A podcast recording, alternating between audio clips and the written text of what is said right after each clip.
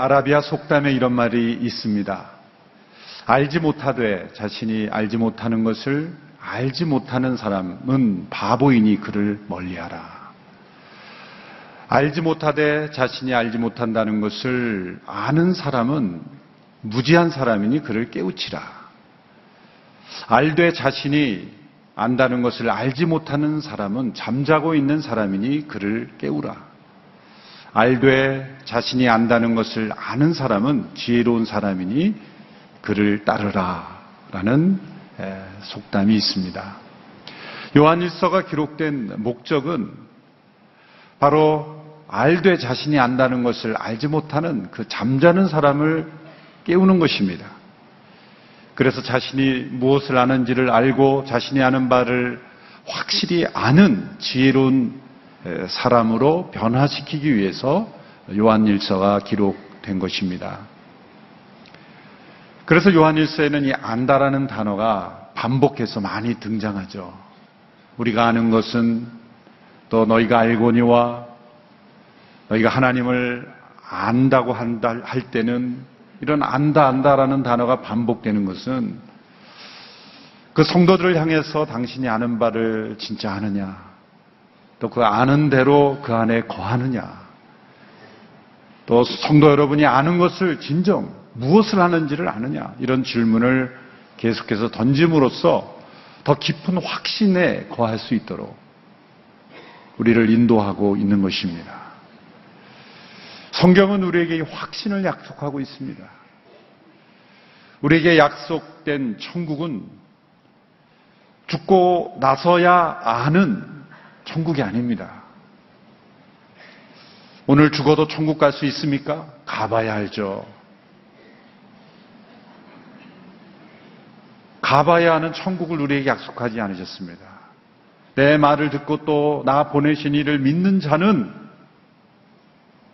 영생을 얻었고 심판에 이르지 않았냐, 사망에서 생명으로 옮겼느니라. 이것은 확신에 속한 것입니다. 비행기를 탈 때 공항에서 그 게이트 앞에 앉아 있으면 두 종류의 사람들이 있습니다. 한 종류의 사람들은 그 티켓의 좌석표를 받아서 편안하게 이제 앉아 있는 사람이 있고요. 우리나라 공항에서는 별 그런 경우 없지만 미국은 국내선 비행기가 많기 때문에 때로 좌석이 없으면 일단 들어가서 앉아서 그 대기 좌석에 해놓고 기다리는 경우가 있죠. 또 놓치면 그 다음 비행기가 있고 또 그 다음 비행기가 있으니까 몇 시간씩 기다려서 기다리는 경우가 있는데, 자기 좌석이 정해져 있는 사람은 편안하게 쉬기도 하고 또 쇼핑도 하고, 그렇지만 좌석을 못 받은 대기 좌석인 한절부절해요. 그래서 언제 내 이름을 부를까, 화장실도 못 가요. 이름 불렀을 때 안 가면 다른 사람 좌석을 주니까 불안해서 쉬지도 못하고 어디 가지도 못하고 불안에 떠는 그러한 그 승객들을 보지요. 우리 믿음의 생활이 확신을 가진 삶과 또 확신이 없는 삶은 이처럼 다른 것이죠. 요한일서를 통해서 우리에게 주시고자 하는 것은 바로 이 확신입니다. 특별히 요한일서 5장에 이르러서 세 가지 확신을 차례로 우리에게 말씀해 주고 있습니다. 그것이 오늘 본문에 나오는 승리의 확신이고, 두 번째는 다음 주에 살펴보게 될 구원의 확신이고, 세 번째 마지막에 나오는 이 기도 응답의 확신입니다. 이 세 가지의 확신은 서로 연결되어 있는 것이죠. 이 밖에도 사제의 확신, 인도하심의 확신, 여러 확신들이 있지만 특별히 이 세 가지 확신이 어떻게 우리의 믿음 생활에 연결되어 있는가를 우리가 함께 살펴보고 그것을 확신하는 그런 시간들이 될 수 있게 되기를 바랍니다. 오늘 본문이 말씀해주는 우리의 약속된 확신은 승리의 확신입니다. 오늘 본문 4절, 5절의 말씀을 먼저 읽도록 하겠습니다. 시작. 하나님에게서 난 사람은 누구나 세상을 이깁니다. 세상을 이긴 이김은 이것이니 바로 우리의 믿음입니다. 세상을 이긴 사람이 누구입니까? 예수께서 하나님의 아들이심을 믿는 사람이 아닙니까? 예수께서 하나님의 아들이심을 믿는 사람은 누구나 세상을 이긴다라고 말씀하고 있습니다. 이 말씀을 이해하기 위해서는 이 세상을 이기는 승리를 논하기 전에 먼저 예수님을 믿는다는 것이 무슨 의미인지, 예수님이 하나님의 아들이심을 믿는다는 것이 어떤 것인지를 이해해야 합니다. 그리스도인이란 누구입니까? 그리스도인이란 어떤 특정한 교리에 동의하는 정도의 사람이 아닙니다. 모든 교리에 다 동의하고도 그리스도인이 아닐 수 있습니다. 야고보서에 보면 이런 말씀이 있습니다. 내가 하나님께서 한 분이심을 믿느냐? 잘하는도다. 귀신들도 믿고 떠느니라. 귀신도 예수님이 하나님의 아들이심을 알고 귀신도 알아요. 예수님이 하나님의 아들이심을 단지 머리로 아는 것이 중요하지 않다. 어떤 교리에 동의한다고 해서 그것이 그리스도인이냐? 그렇게 말할 수는 없다. 정기적인 예배에 열심히 참여한다고 해서 그리스도인인가? 매주 한 번도 빠지지 않고 예배 출석하면서도 그리스도인이 아닐 수도 있어요. 좀 무서운 말씀이지만 착하게 살면 그리스도인이냐? 물론 그리스도인은 더 착하게 살아야죠. 그러나 착하다고 해서 또 그리스도인이 아닌 것입니다. 그리스도인이란 누구입니까? 예수께서 그리스도이심을 믿고 거기에 또 하나 더 중요한 말씀이 오늘 첨부되어 있습니다. 하나님에게서 난 사람입니다. 하나님으로 인해 태어난 사람입니다. 하나님께서 다시 거듭나게 한 사람이다 라는 표현입니다. 오늘 보면 요한일서 5장 1절 전반부에 보면 이렇게 되어 있습니다. 누구든지 예수가 그리스도이심을 믿는 사람은 하나님에게서 난 사람입니다. 5장 4절 하나님에게서 난 사람은 누구나 세상을 이깁니다. 세상을 이기니 이기면 이것이니 곧 우리의 믿음입니다. 예수님을 믿는 사람을 표현할 때 오늘 본문에서 반복되는 표현은 하나님에게서 난 사람이다. 하나님께서 낳으신 사람, 하나님께로부터 태어난 사람, 다시 태어난 사람이라는 뜻입니다. 예수님이 하나님의 아들이심을 믿는 것과 동시에 일어나는 체험이 바로 하나님에게서 태어나는 거예요.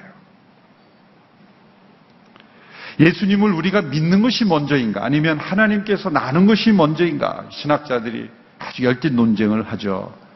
우리가 예수님을 믿기로 결심함으로써 태어나게 되는 것인가? 아니면 하나님께서 먼저 우리를 택해서 우리를 태어나게 하셨기 때문에 믿게 되는 것인가? 이런 문제이죠. 역사적으로 많은 신학자들이 논쟁을 합니다. 그러나 분명한 것은 이 둘은 서로 모순되는 것이 아니라는 거죠. 여러분, DNA, 우리 인간의 DNA를 보면 두 개의 그 선이 이렇게 서로 나선형 구조로 되면서 서로 하나를 이루어 가는 것처럼 인간의 믿음과 하나님의 성령의 역사는 서로 맞물려 있는 것입니다. 뗄 수가 없는 것이죠. 물에 빠진 사람에게 밧줄을 던져주는 사람이 있어야 그 사람이 살아나는 것임과 동시에 그 던져진 밧줄을 내가 붙잡아야 내가 살 수 있는 것과 마찬가지죠. 어느 것이 먼저고 어느 것이 더 주냐 할 때는 절대적으로 밧줄을 던져주는 분이 있어야죠. 그런 의미에서 하나님께서 거듭나게 하시지 않으면 우리는 우리의 믿음조차 가질 수 없는 자인 것입니다. 그러나 하나님께서 다 하시기 때문에 우리의 믿음은 아무 필요가 없다라고 하면 믿는 자마다 구원을 얻게 하시는 우리가 믿어야 하는 책임이 없는 존재가 되어버리는 것이죠. 이 둘은 뗄 수 없는 것입니다. 오늘 본문 1절에 보면 이 믿는다라는 단어가 나오는데 이 동사는 현재 시제입니다. 그런데 1절 후반의 중간에 하나님에게서 났다라고 할 때의 시제를 보면 완료 시제예요. 이것을 보면은 하나님께서 다시 태어나게 하신 사건으로 우리가 믿게 되었다라는 설명을 더 강조하고 있는 것입니다. 현재 내가 예수 그리스도가 하나님의 아들이심을 믿었다면 그 믿음조차도 하나님의 선물이고 내 안에 하나님께서 다시 태어나게 하신 새 생명이 있기 때문에 우리가 믿게 되었다라고 설명할 수 있는 거예요. 동사의 시제를 통해서 그것을 요한이 분명하게 우리에게 설명해 주고 있습니다. 그런데 중요한 것은 그렇다고 한다면 하나님께서 다시 태어나게 하는 사람을 믿게 되기 때문에 우리가 그리스도의 말씀을 전하고 사람들에게 믿음의 결단을 촉구하는 요청할 필요가 없다라고 하는 것은 아니라는 거죠. 왜냐하면 이 거듭남은 하나님께서 언제 역사하시며 주실인가? 예수님이 그리스도이심을 증거하고 그리고 그 말씀을 사람들에게 들려주고 그들이 믿음 가운데 나아오도록 결단하도록 요청할 때 하나님께서 그들에게 구원 얻는 믿음을 주시고 거듭나는 역사를 동시에 행하실 때가 많기 때문이다. 로마서 10장 17절의 말씀을 보면 그러므로 믿음은 들음에서 나고 들음은 그리스도의 말씀에서 납니다. 하나님께서 한 영혼을 거듭나게 하시는 일이 일어나는 그때가 언제인가? 예수님이 하나님의 아들이시며 그리스도의 말씀이 충실하게 증거될 때 성령의 역사가 나타나고 그들 가운데 거듭남의 역사, 하나님에게서 태어나시는 역사가 나타난다는 거죠.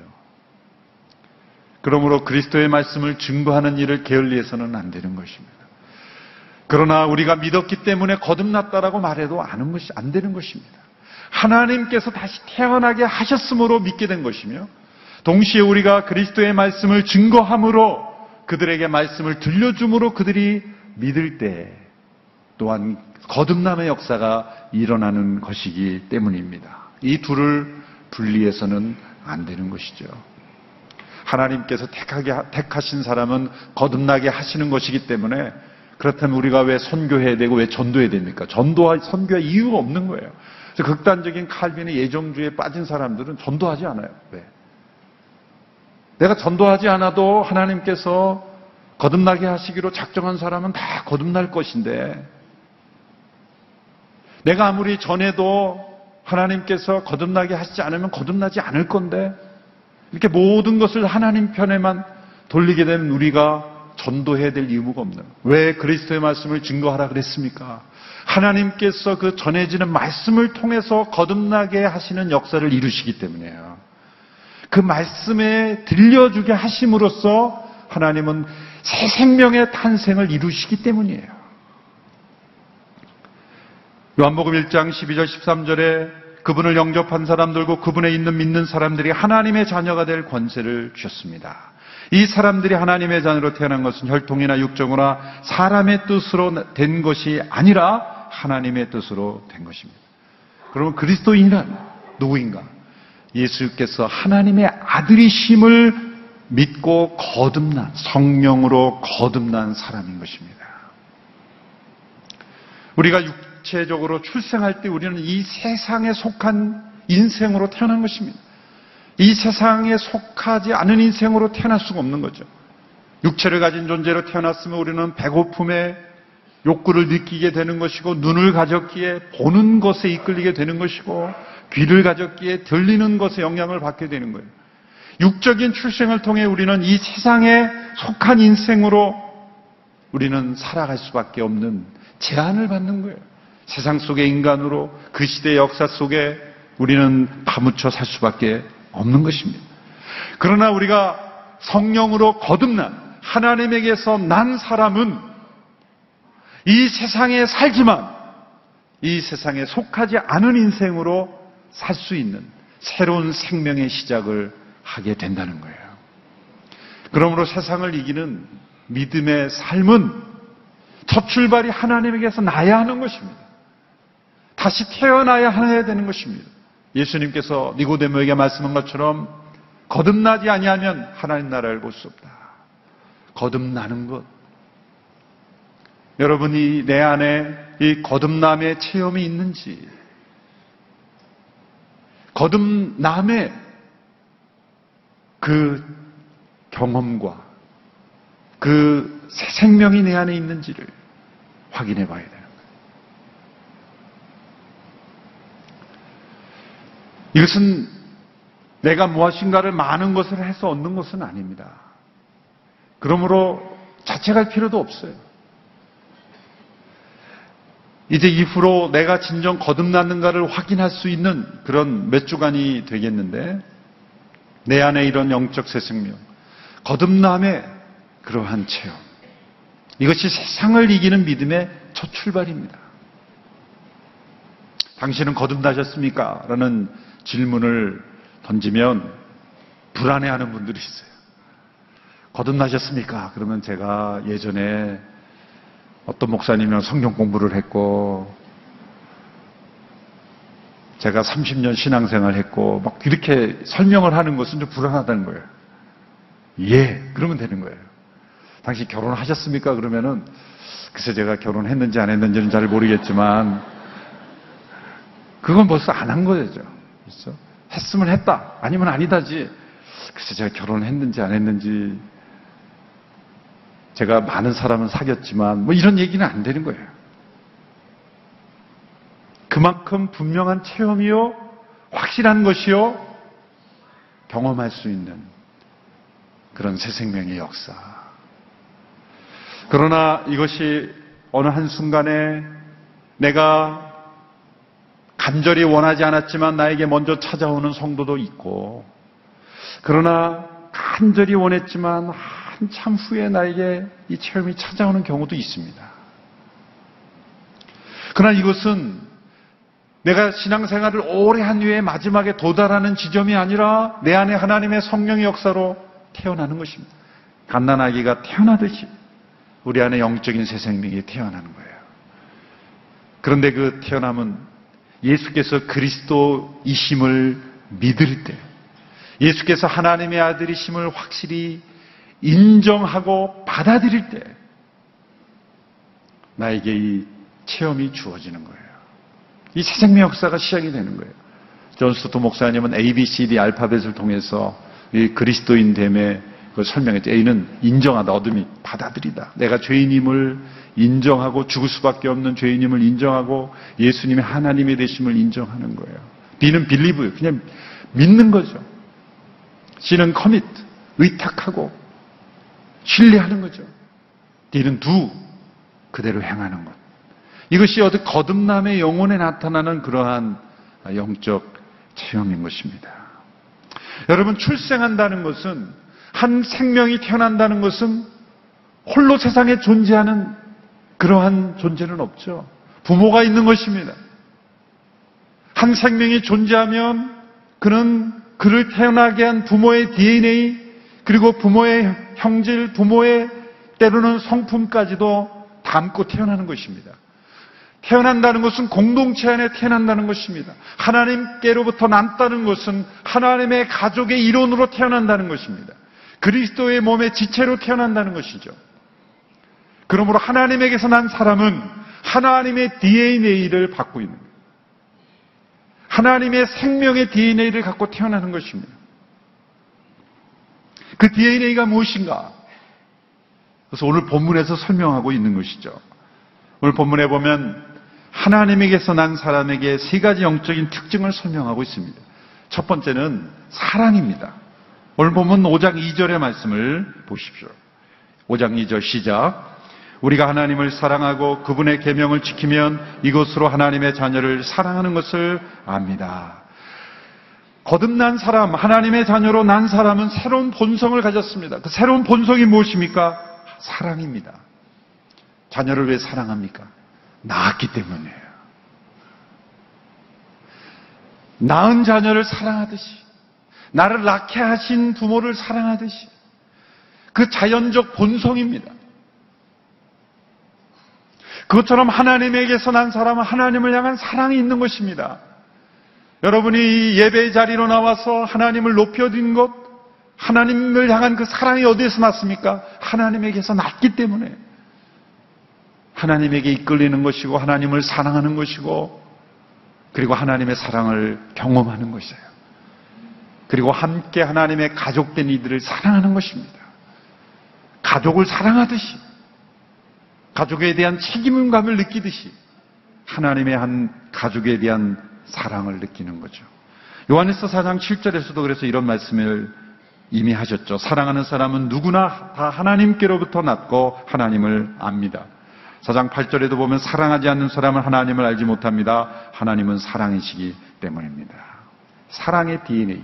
두 번째는 순종입니다. 사랑에서 순종으로 넘어갑니다. 이것은 매우 논리적인 순서죠. 5장 3절의 말씀을 같이 읽겠습니다. 시작. 하나님을 사랑한다는 것은 바로 그분의 계명을 지키는 것입니다. 그분의 계명은 부담스러운 것이 아닙니다. 하나님에 대한 사랑은 감정적 체험만이 아니라 사랑하는 이의 뜻을 행하는 것이죠. 사랑은 순종을 낳습니다. 사랑하면 순종은 부담이 아니라 기쁨인 것입니다. 사랑은 어떤 수고와 헌신도 부담으로 느껴지지 않습니다. 새에게 두 날개가 부담입니까? 새가 두 날개를 거추장스러워합니까? 힘들어합니까? 아닙니다. 새가 날개 하는 그 힘이 날개에 있듯이 진정한 사랑이 사랑되게 하는 것은 순종에 있다는 거죠.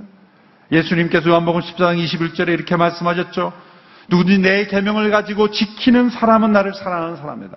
내 계명을 가지고 지키는 자라야 나를 사랑하는 자니. 나를 사랑하는 자는 내 아버지의 사랑을 받을 것이요 나도 그를 사랑하여 그에게 나를 나타낼 것이다. 말씀하셨습니다.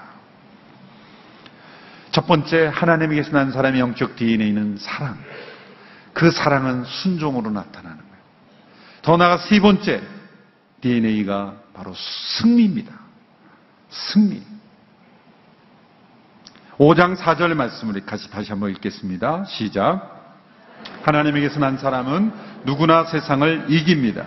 세상을 이긴 이김은 이것이니 바로 우리의 믿음입니다. 믿음으로 세상을 이긴다는 뜻은 무엇입니까? 예수님을 믿는 사람이면 세상에서 자기가 원하는 것은 무엇인지 다 이룰 수 있다는 뜻입니까? 아닙니다. 예수님 믿는 사람들이 힘이 강해져서 세상 질서 위에 군림할 수 있게 된다는 것입니까? 그것도 아닙니다. 여러분, 역사상 세상을 정복했다고 하는 사람들을 보십시오. 알렉산더 나폴레옹, 수많은 역사적으로 세상을 정복했다는 사람들은 사실 세상을 정복한 것이 아니라 세상에 정복당한 사람들이 더 많습니다. 모두가 세상을 얻기 위해 싸웠고 세상을 이기기 위해 싸웠고 승리한 것처럼 보이지만 사실은 세상이 그들을 정복한 것뿐입니다. 이 세상의 탐욕, 야망, 이 세상의 포로가 된 것뿐입니다.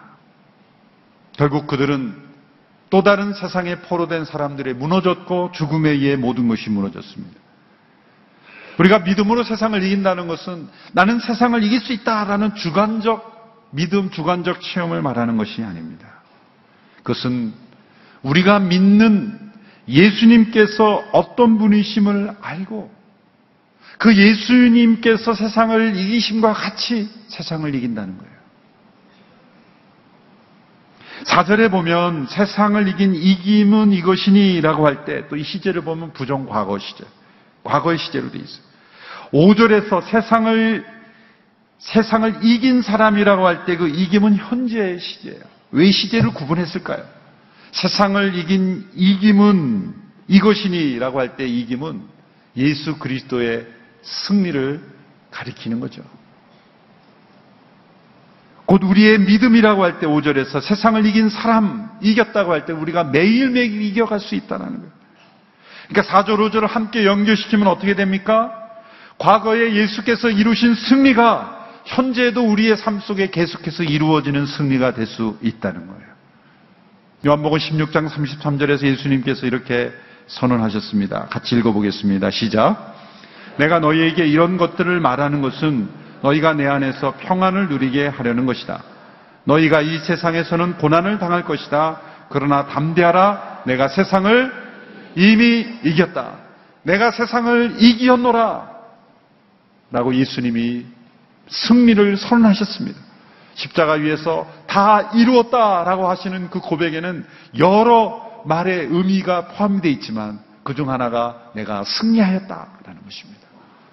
저 십자가 위에서 힘없이 죽으신 예수님이 세상을 이기신 것일까요? 그 모습 자체로는 세상에 패배한 것처럼 보이지만 그 죽음 가운데 다시 부활하시는 승리로 인해서 그 예수님의 말씀은 진리라는 것이 증명이 되셨어요. 예수님이 오셔서 세상을 이기셨습니다. 우리가 세상을 이긴다고 할 때는 우리 자신의 승리가 아니에요. 이 세상의 고지에 오른다고 해서 그것을 승리라고 말하는 것은 아닙니다. 승리한 모습일 뿐이에요. 승리일 수도 있고 승리가 아닐 수도 있어요. 예수님께서 이미 이루신 승리가 나의 승리가 되는 체험입니다. 예수님께서 내가 세상을 이미 이겼다라고 하는 그 승리가 나의 승리가 되기를 원합니다. 그것이 우리에게 약속된 승리라는 거예요. 우리가 이루어야 할 승리 이전에 이것이 약속된 승리다. 그것을 내가 얼마나 체험하는가는 우리 믿음에 달려있다. 그 믿음의 본질은 무엇인가? 예수님이 그리스도이심을 날마다 고백하고 인정하고 받아들이고 의탁하고 그대로 행할 때 그 믿음의 역사가 나타나는, 예수님이 내 안에 사시도록 내어드리는 믿음, 그 믿음으로 우리는 이 승리를 경험할 수 있다는 거죠. 국가대표가 우리나라를 대표해서 그 몇 명의 선수들이 나가서 경기를 하죠. 국가대표가 이기면 우리 모두가 다 이겼다라고 환호를 해요. 내가 가서 경기한 게 아니잖아요. 그런데 왜 이겼다고 말하죠? 우리는 한 나라, 한 민족으로 연결되어 있기 때문에. 예수님의 십자가의 승리가 왜 나의 승리가 되죠? 그것은 예수님과 내가 연결되어 있기 때문이에요. 새로운 출생을 통해 예수께서 그리스도이심을 고백하는 사람들은 하나님의 한 가족으로 연결되어 있기 때문에 예수님의 승리가 곧 나의 승리가 되는 거예요. 국가대표가 이긴 게 우리나라 전체의 승리가 되듯이 예수님의 승리는 곧 나의 승리다. 그 예수님과 우리를 연결하는 것이 믿음이라는 거죠. 우리가 예수님을 믿고 의탁하고 그분 안에 거하고 그분의 말씀대로 행할 때 우리는 그분의 승리를 경험할 수 있게 되는 거예요.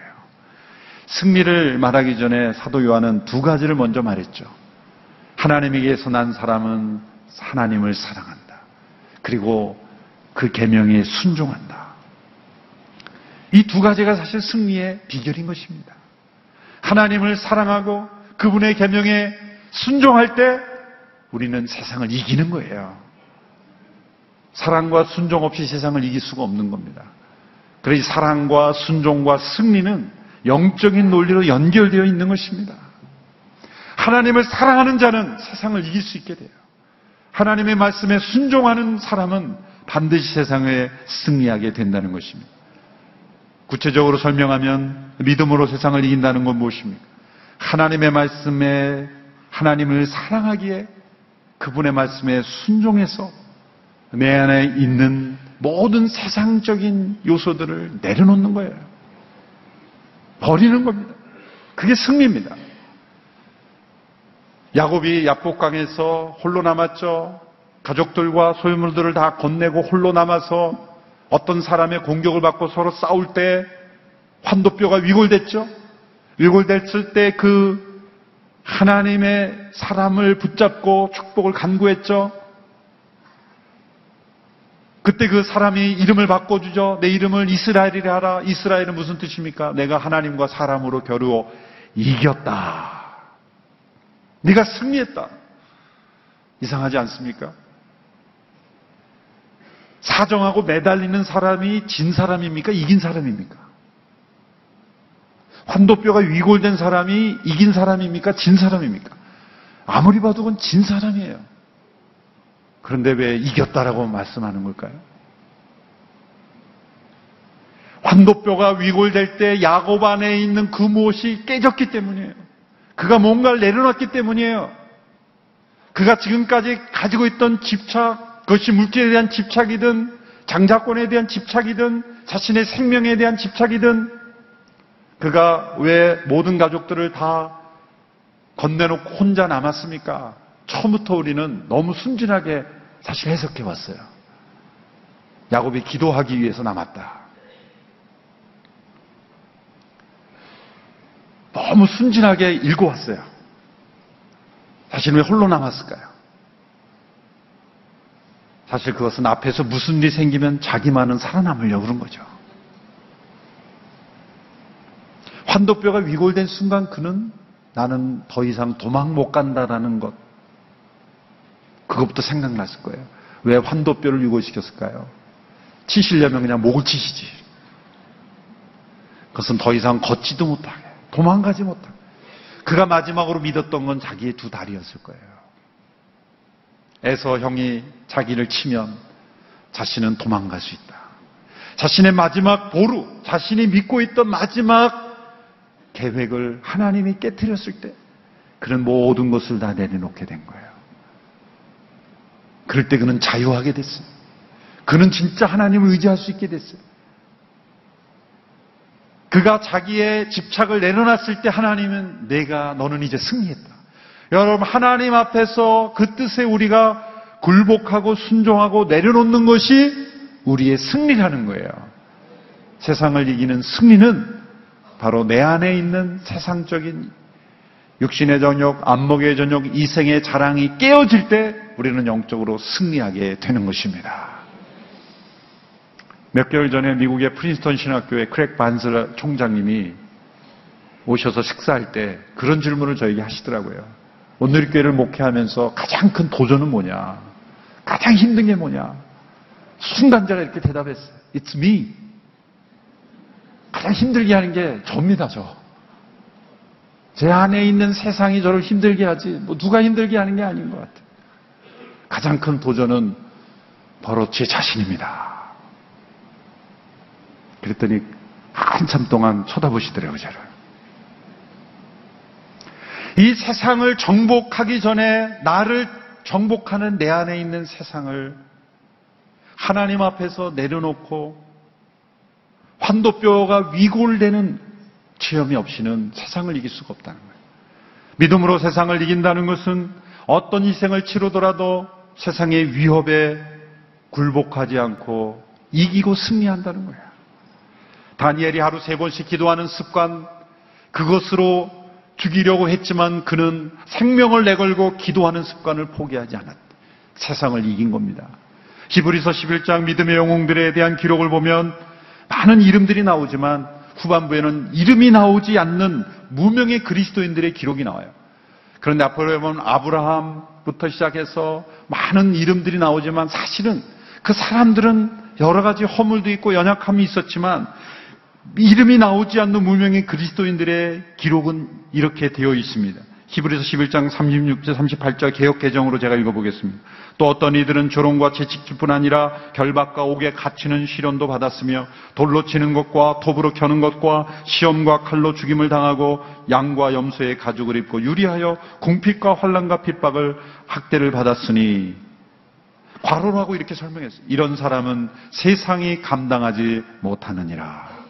그들이 광야와 산과 동굴과 도굴에 유리하였느니라. 이름도 알려지지 않는 이 사람들의 이름은 뭡니까? 세상이 감당하지 못하는 사람들입니다. 세상을 이긴 사람들은 세상이 감당치 못할 어떠한 위협과 순교할지라도 그 믿음을 지키기 위해서 예수 그리스도께서 그리스도이심을 고백하는 일을 포기하지 않는 사람들, 세상이 감당하지 못하는 사람들이에요. 그러나 오늘 우리 그리스도인들은 또 다른 모습으로 세상이 감당하지 못하게 하지 않습니까? 조금 더 희생하지 않으려고 믿음을 너무나 쉽게 포기함으로 세상이 감당하지 못하는 사람들, 그런 사람들이 되어서는 안 될 것입니다. 믿음으로 세상을 이긴다는 것은 이 세상의 풍속을 따르지 않는다는 거죠. 세상의 풍속에 휩쓸리고 유행을 따라 살고 시대의 관습의 노예가 되지 않는 것입니다. 어느 연예인이 이런 고백을 하는 걸 제가 들었어요. 그리스도인인데 사람들에게 그리스도인이라는 것을 알려지는 걸 꺼리는 거예요. 왜 그럴까? 그렇게 질문했더니 내가 그리스도인이라는 것이 알려지면 인기가 떨어질까 두렵다는 거예요. 세상을 두려워하는 거예요. 사도 바울은 이렇게 고백했습니다. 너희에게나 다른 사람에게나 판단받는 것이 내게는 매우 작은 일이다. 이것은 사람들의 평가를 무시한다는 게 아니라, 비판을 수용하지 않는다는 것이 아니라, 제일 중요한 것은 하나님과 양심 앞에서 꺼림없이 행한다며 이 세상의 풍조에 나는 휩쓸리지 않겠다 라는 믿음의 결단, 세상을 이긴 믿음의 사람의 결단인 것이죠.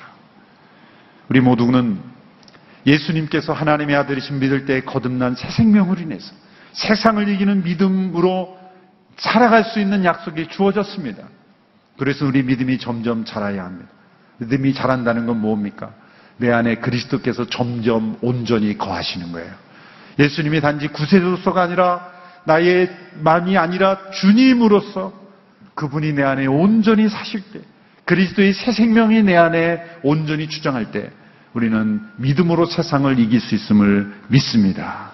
하나님을 사랑하는 믿음으로 세상을 이길 수 있게 되기를 바랍니다. 하나님께 순종하는 믿음으로 세상을 이기는 그 믿음을 날마다 체험하는 우리 모두가 되기를 축원합니다. 기도하겠습니다. 세상을 이길 수 있는 믿음을 허락하심을 감사합니다. 하나님에게서 난 자는 세상을 이길 수 있다고, 누구나 세상을 이긴다고 말씀하셨사오니 우리 모두가 다 세상을 이기는 믿음의 사람 되게 하옵소서. 세상에 정복되는 인생이 아니라, 세상에 휩쓸리는 인생이 아니라, 세상의 위협과 세상의 두려움과 세상의 유혹에 무너지는 인생이 되지 아니하고 세상을 이기는 믿음으로 우리 안에 계신 그리스도만이 나타나며 내게 사는 것이 그리스도니 죽는 것도 유익함이라 고백했던 사도 바울의 그 믿음으로 승리케 하옵소서. 예수님의 이름으로 기도하옵나이다. 아멘.